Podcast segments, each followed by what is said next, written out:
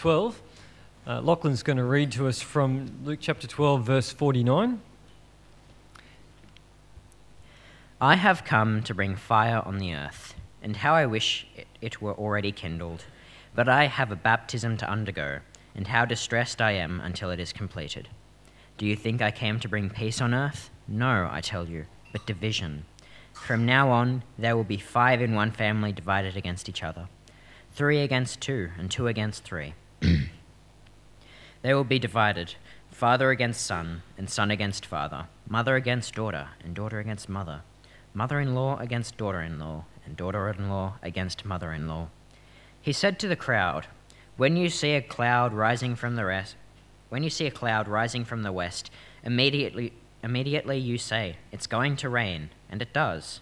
And when the south wind blows, you say, It's going to be hot, and it is. Hypocrites!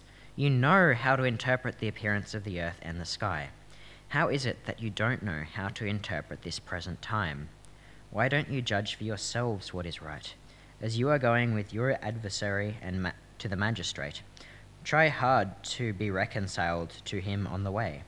Or he may drag you off to the judge, and the judge turn you over to the officer, and the officer throw you into prison. I tell you, you will not get out until you have paid the last penny. Now there was some there were some present at that time who told Jesus about the Galileans, whose blood Pilate had mixed with their sacrifices. Jesus answered, Do you think these Galileans were worse sinners than all the other Galileans because they suffered this way? I tell you no, but unless you repent, you too will all perish. Or those eighteen who died when the Tower of Siloam fell on them. Do you think they were more guilty than all the others living in Jerusalem? I tell you no. But unless you repent, you too will all perish. Then he told this parable A man had a fig tree planted in his vineyard, and he went to look for fruit on it, but did not find any. So he said to the man who took care of the vineyard, For three years now I've been coming to look for fruit on this fig tree, and haven't found any. Cut it down. Why should it use up the soil? Sir, the man replied, leave it alone for one more year, and I'll dig it, dig round it, and fertilize it. If it bears fruit next year, fine. If not, then cut it down. A crippled woman healed on the Sabbath. Oh, we don't read the titles, do we? On a Sabbath, um, Jesus was teaching in one of the synagogues, and a woman was there who had been crippled by a spirit for 18 years. She was bent over and could not straighten up at all. When Jesus saw her, he called her forward and said to her, Woman, you are set free from your infirmity.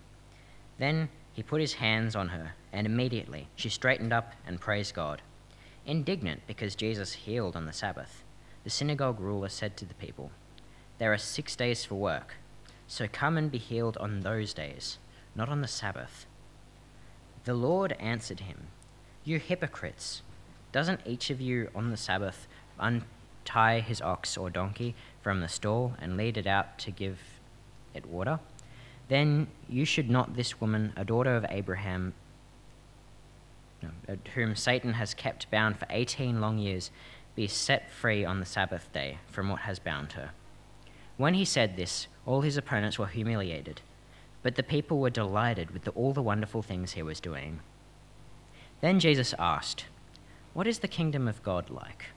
What shall I compare it to? Is it is like a mustard seed, which a great man took and planted in his garden. It grew and became a tree, and the birds of the air perched in its branches. Again he asked, What shall I compare the kingdom of God to? It is like yeast that a woman took and mixed into a large amount of flour until it worked all through the dough. This is the word of God. Well, let's pray, shall we? Father in heaven, we want to thank you so much for your word. We pray that um, as we read your word and think about it now, that you would be uh, changing our minds and changing our hearts, that we would be people who, uh, in this uh, world that uh, is uh, uh, so much against you, that we would stand as people who are faithful to you. In Jesus' name we ask. Amen. Last week, the American Library Association uh, released their list of the most complained about books in 2015. Uh, these are the books that uh, people so badly wanted to have removed from the shelves of libraries throughout America that they filled in official complaint forms. Um, books that were to be removed because their, their content was so offensive and inappropriate. Um, number two uh, was Fifty Shades of Grey. There's no surprises there. And of the, uh, the countless books in all the American libraries, the sixth most complained about book in 2015 was, you guessed it, the, the Bible. The Bible. The uh, sixth worst book in terms of its offensive content and inappropriateness. Uh, and yet, the Guinness Book of Records tells us that the Bible is actually the most popular book in the world of all time, with an estimated 5 billion copies being distributed in the last 200 years.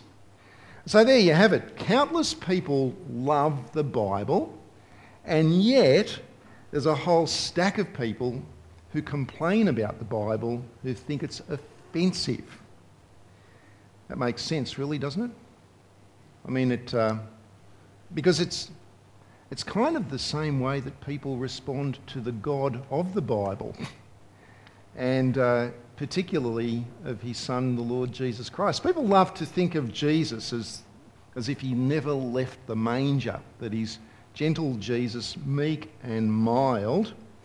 But yet, the, the key message of the Bible uh, of sin, of judgment, of the cross, and the need to repent, uh, it's a message which divides people because it either offends people greatly because of the need to repent, or it delights people because of the offer of forgiveness. The gospel of Jesus is greatly divisive. In fact, uh, the whole of humanity can be divided into two groups it's those who believe the gospel and those who do not believe the gospel. Uh, you and I feel that, don't we? We uh, feel it uh, in our relationships, in the communities that we, that we live amongst. Uh, we feel it, uh, for some of us, especially within our families. And that's why the words of Jesus in today's passage are a great comfort to believers. If you care to open up the passage at uh, Luke chapter 12, remember that Jesus is heading towards Jerusalem. He's been doing so since chapter 9, verse 51, when he set his face towards Jerusalem, where he knew that he would die. And uh, here in verse 49, he tells the crowd that the reason that he's come is to actually bring the fire of God's judgment on the earth.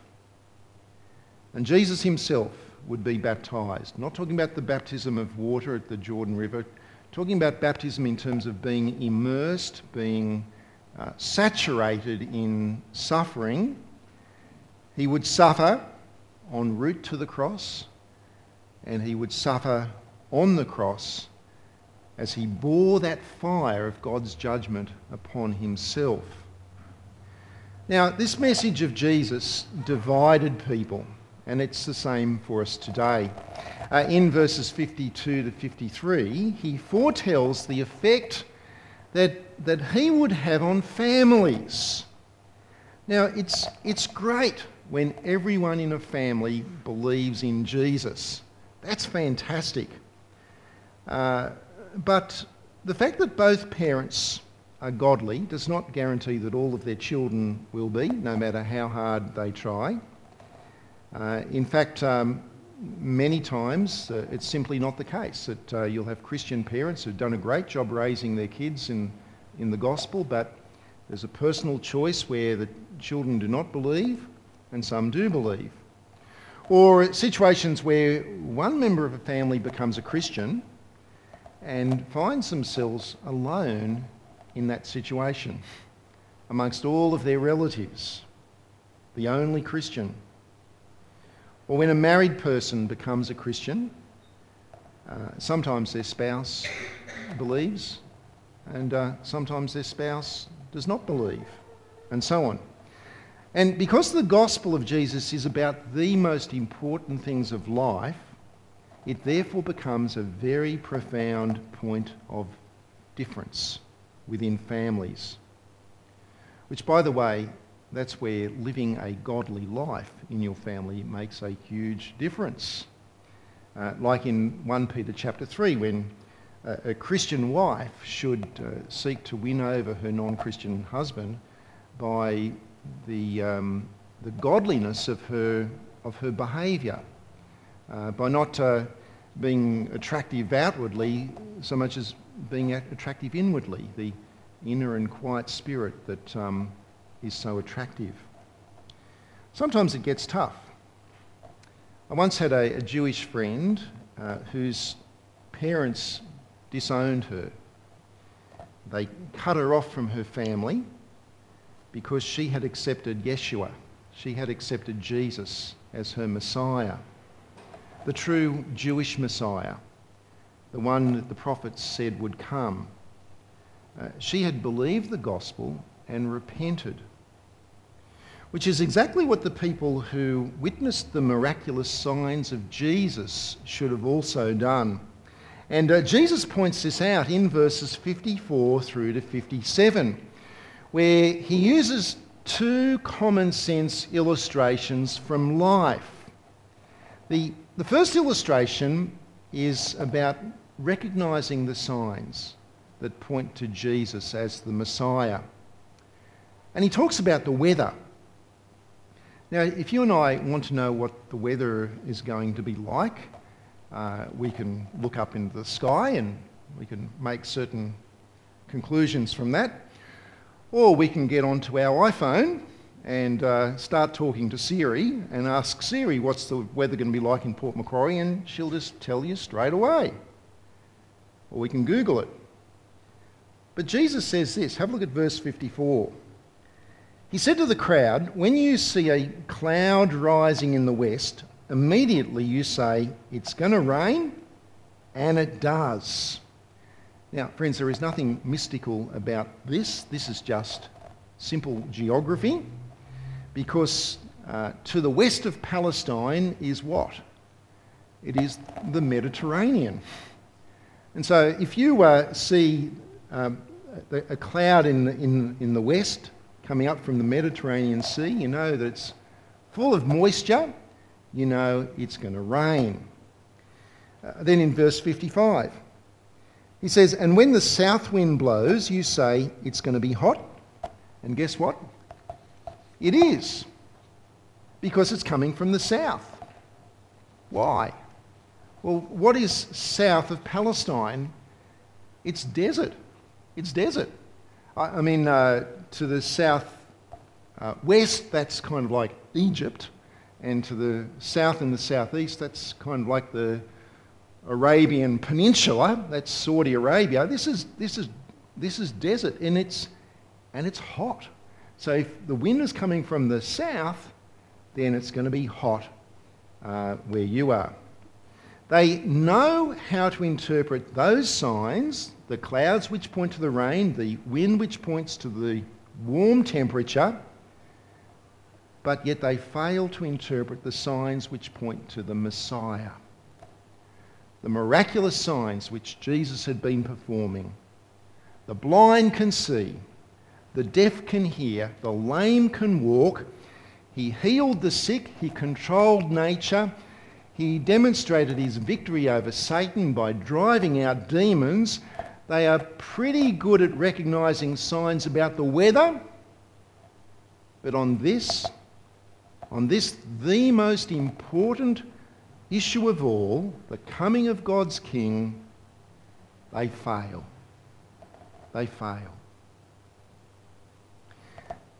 So that's the first illustration. It's about interpreting the signs. The second illustration is about repentance, and he talks about going to people going to court. In verses 57 through to 59, uh, if a person owed you money and you realised that you didn't have a chance of being able to repay that money, it was impossible for you to repay that debt, then what are you going to do? Are you going to wait till you get to the court? No, because you know that if you wait till you get to the court, the judge is going to find you guilty. And in this case, the judge is going to throw you in the prison and you ain't getting out until somehow you pay back every cent. No one in their right mind would want that. What's the smarter thing to do? The smarter thing to do is to settle out of court, isn't it? to actually connect with the person that you owe the money to, to negotiate, to work out a deal, to be reconciled to that person. Now, if they know how to do that, they know how to be reconciled to their adversary before the judgment day, then how much more important is it to be reconciled to God before the great day of judgment?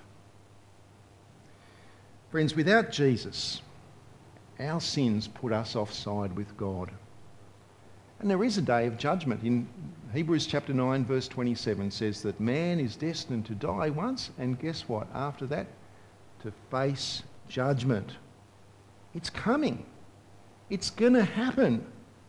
And so the smart thing to do is to be reconciled to God before that day. Jesus points out that this is what people do in order to avoid going to prison. How much more important is it to avoid to do in order to avoid going to hell? Now, as Jesus is pointing all of this out, it seems that there were some people who may have already received God's judgment, or at least that's what some people in the crowd thought. In uh, chapter 13, verse 1, there was some breaking news about some Galileans who had been murdered by Pontius Pilate. And it, it seems that this has happened whilst they were at the temple in Jerusalem. Now, we don't have any records outside of the Bible of this dreadful crime, but it fits, doesn't it? It fits with what we know of the character of Pilate. There's no surprises here. And this detail about how their blood was mixed with the, the blood of their sacrifices, that is, that's just abominable, isn't it? That's, that's just dreadful. A couple of weeks back in Kolkata, India, there was an overhead bridge which was being constructed and it collapsed. Did you see that? That was just that was just awful. I saw the the you know the CTV of it. You know, this bridge coming down and just collapsing on all of these. Scores of people were were killed. Hundreds of people were injured. It was a terrible tragedy, and I've got no doubt that there would have been Hindus who would have saying that this is actually due to bad karma. This is due to something bad that they've done in their previous life.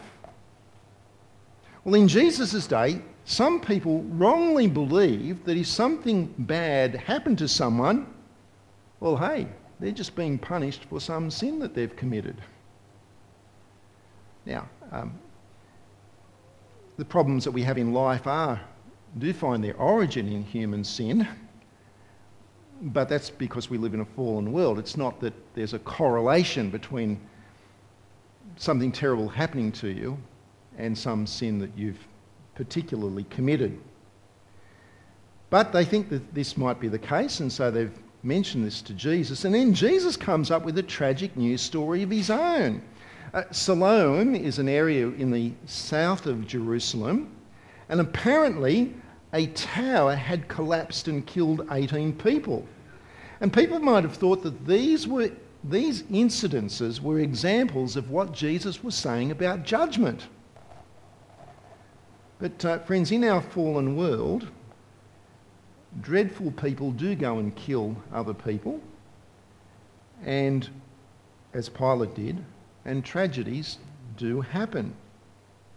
Earthquakes struck uh, Kyushu just a couple of days ago. And this is why we wait for the new heaven and the new earth. This is why the whole of creation is groaning as in the pains of childbirth, waiting for the revealing of the sons of men. Have a look at verses 2 and 3. In verse 2, Jesus answered, Do you think that these Galileans were worse sinners than all the other Galileans because they suffered this way? I tell you, no. But unless you repent, you too will perish. Or down in verse 5 about the Tower of Siloam falling on people, Jesus says, uh, Do you think that they were more guilty than others living in Jerusalem? I tell you, no. But unless you repent, you too will perish. Jesus turns these tragedies into an opportunity to learn wisdom. A friend of mine who was a young specialist doctor with a wife and five children was a Christian man and uh, he was by himself, he was on a journey. He pulled out from the side of the highway and didn't see the truck coming. There were many people who were deeply affected by his tragic death. After the funeral, some people gathered together in our home.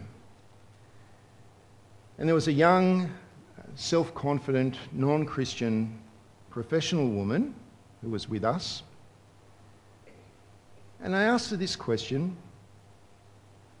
How are you feeling? And I remember the quiver in her voice. Her answer was very simple vulnerable. I feel vulnerable. An atheist schoolteacher after the funeral reflected, saying, You Christians have got something which we just don't have. After 9 11, many people came to church. For weeks, for months after 9 11, there were people that we'd never seen before who came to. I remember the Christmas Day of that year that this church building was the fullest that I've ever, ever seen it. Every pew was full. Uh, a line of chairs up the aisle was full. All of this area here we packed out with chairs into the overflow, into the vestry area. We packed that with chairs. Over here was all packed with chairs. It was, I'd never seen it as full ever and never have since. Tragedies are terrible, but they are an opportunity for wisdom because they should cause us to think hard about the big issues, about God, about death, about eternity. They should cause us to repent whilst we still have time. We do not have that right sense of vulnerability. And so it is sobering to remember that when my friend pulled out from the side of the road, that he didn't know that that was the last time he'd ever used the blinker on his car. It's sobering to remember that the day that the people of, the ta- uh, uh, of Siloam went to the tower, that they had no idea that that would be the last day they would ever do that. And so, what this tells us is that every day that God gives us is a day of God's patience and God's mercy, giving us opportunity to repent before we face the judge. Now, Jesus illustrates this with a parable. In the Old Testament, Israel was sometimes described as being a, um, a vineyard a, vineyard planted by God Himself.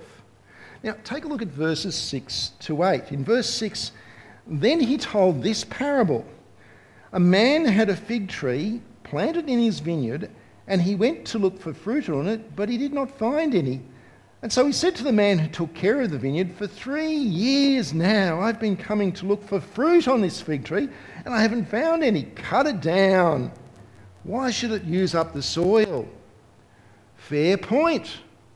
I mean, the fig tree was in a vineyard, which means that the soil was nutritious, the soil was good. And the fig tree exists for one reason and one reason only, and that is to produce figs, to produce fruit. And it's the same with Israel. Good soil, but no fruit. No fruit of faith and repentance. No fruit of righteousness. And therefore, Israel is deserving of judgment. But, but, have a look at verse 8.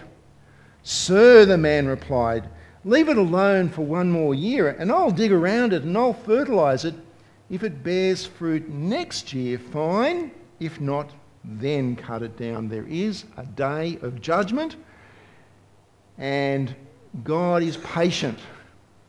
God's patience is meant to give us the room, the time to repent before it's too late.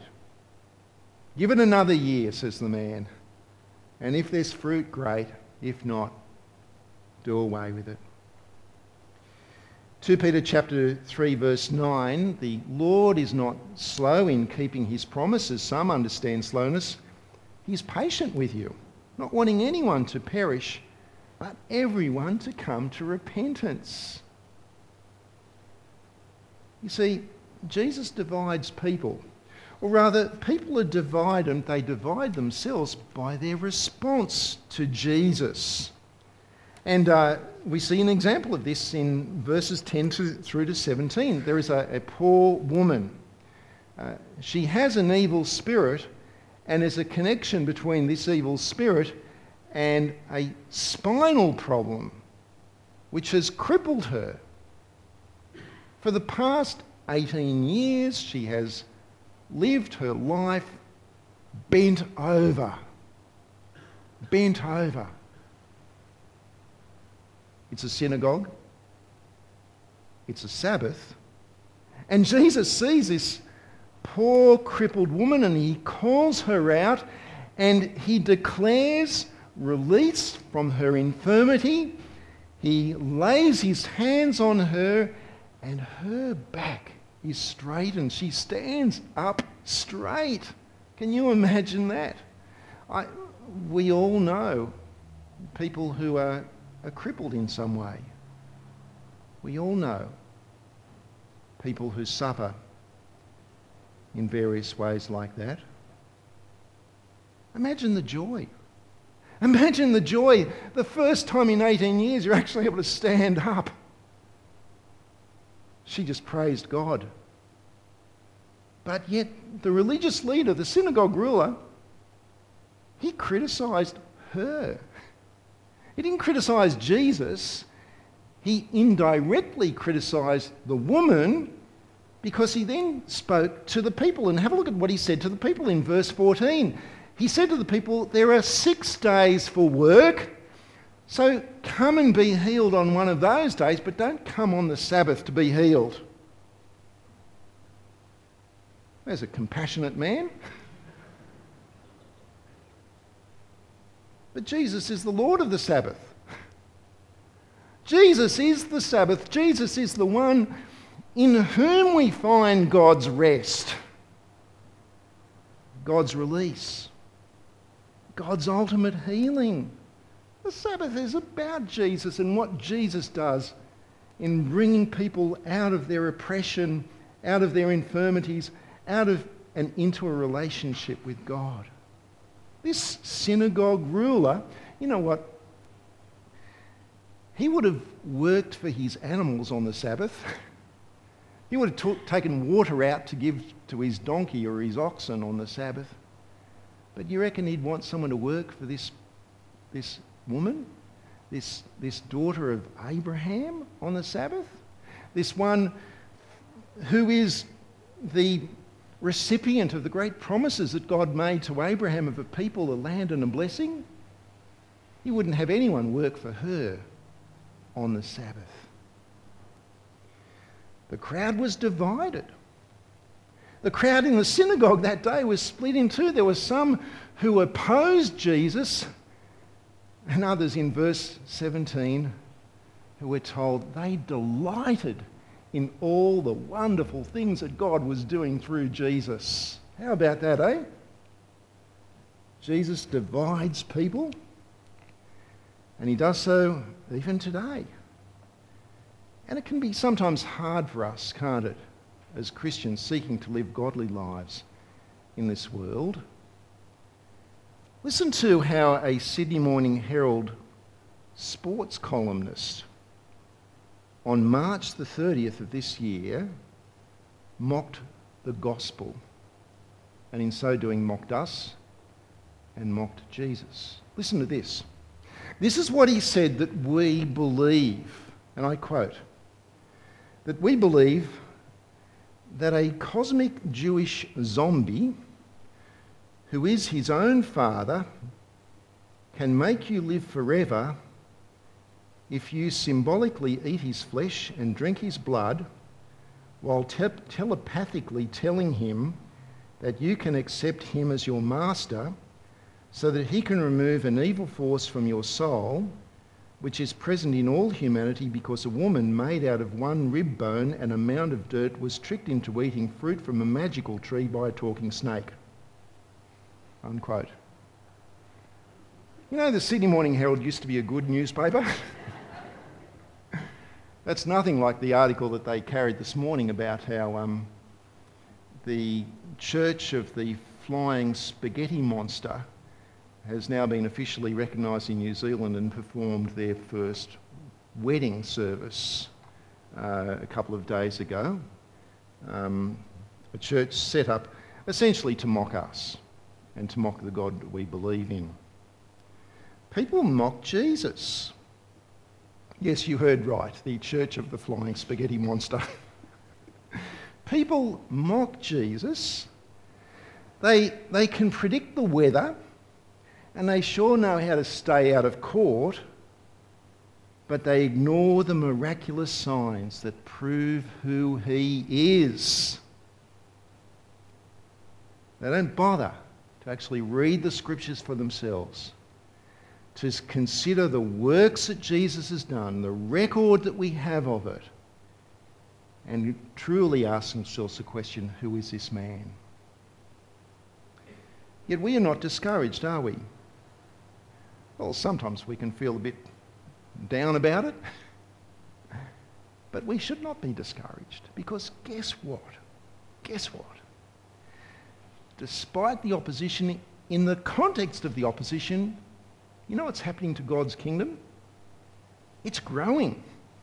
It's growing. That's what's happening. And in verses 18 through to 21, Jesus says that the kingdom of God, it's like, it's like a mustard seed. A mustard seed was the smallest seed that the people in his time and day knew.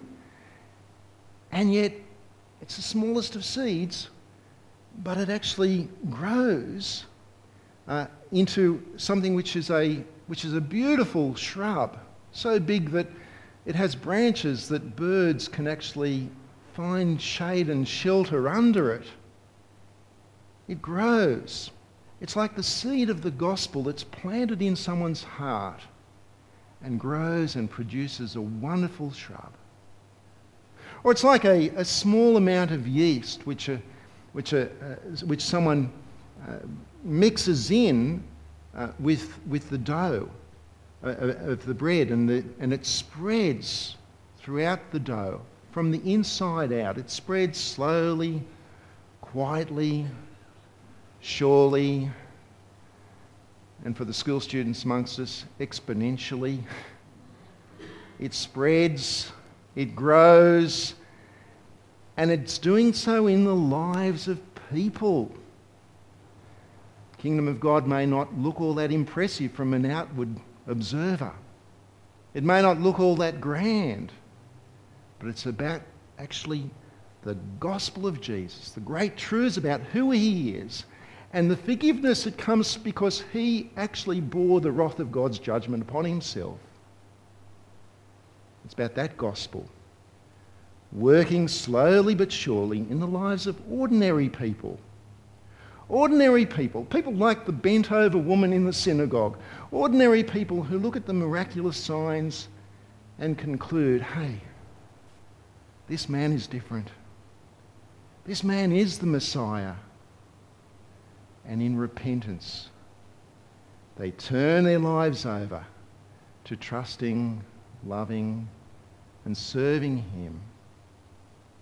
It may not look all that impressive. It may look like something which can be easily mocked. But it's the very thing which one day will be shown in all of its grandeur, all of its beauty, on that day when the Lord Jesus comes again. So stand firm, brothers and sisters. Expect the division to be our state, our situation, this side of the second coming. But God's kingdom will be shown for all of its glory. Let's pray. Father in heaven, we want to thank you so much for the miraculous signs that Jesus performed that point to who he truly is. And Father God, we pray that more and more people would actually take heed of the warning and repent before it is too late. We pray for ourselves, Lord God, that you'd give us confidence to stand firm for the gospel despite the opposition, for we know that Jesus' kingdom is indeed glorious. And we ask this in his name. Amen.